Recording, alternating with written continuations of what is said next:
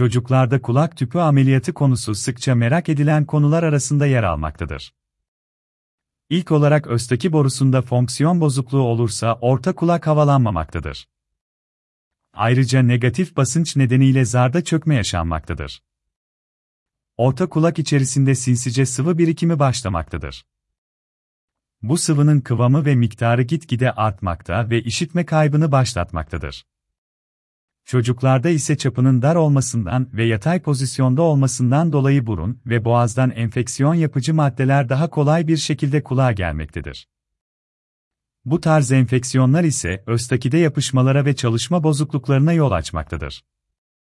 Ayrıca büyümüş olan geniz eti ve alerjik burunlarda östaki ağzı çevre dokuların şişmesiyle tıkanmakta ve fonksiyon bozukluğuna yol açmaktadır. Doğuştan yarık olan damak ise yine yetersiz östaki fonksiyon sebebi olarak gözlemlenmektedir. Kulak tüpü nedir? Burnun arka kısmında ve genzin iki tarafına doğru açılmakta olan östaki kanalları, orta kulak basıncının dış ortam hava basıncı ile eşitlenmesini sağlamaktadır. Östaki kanalında farklı nedenlerle fonksiyon bozuklukları oluşabilmektedir. Sonucunda ise orta kulaktaki havanın orta kulağı ve mastoid selülleri döşeyen mukoza tarafından emilmesi sonucunda negatif basınç oluşmaktadır. Fonksiyon bozukluğunun kısa sürmesiyle negatif basınca bağlı dokulardaki sıvının orta kulak boşluğunda birikmesine yol açmaktadır. Eğer sorun kronik hale dönüşürse orta kulak mukozasında artan mukus salgı bezlerine bağlı olarak biriken sıvı koyulaşmaktadır.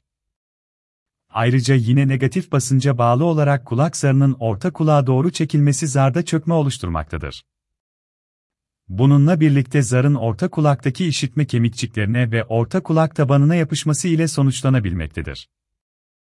Eğer erkenden fark edilmez ve tedavi edilmez ise kalıcı işitme kayıplarına yol açabilmektedir.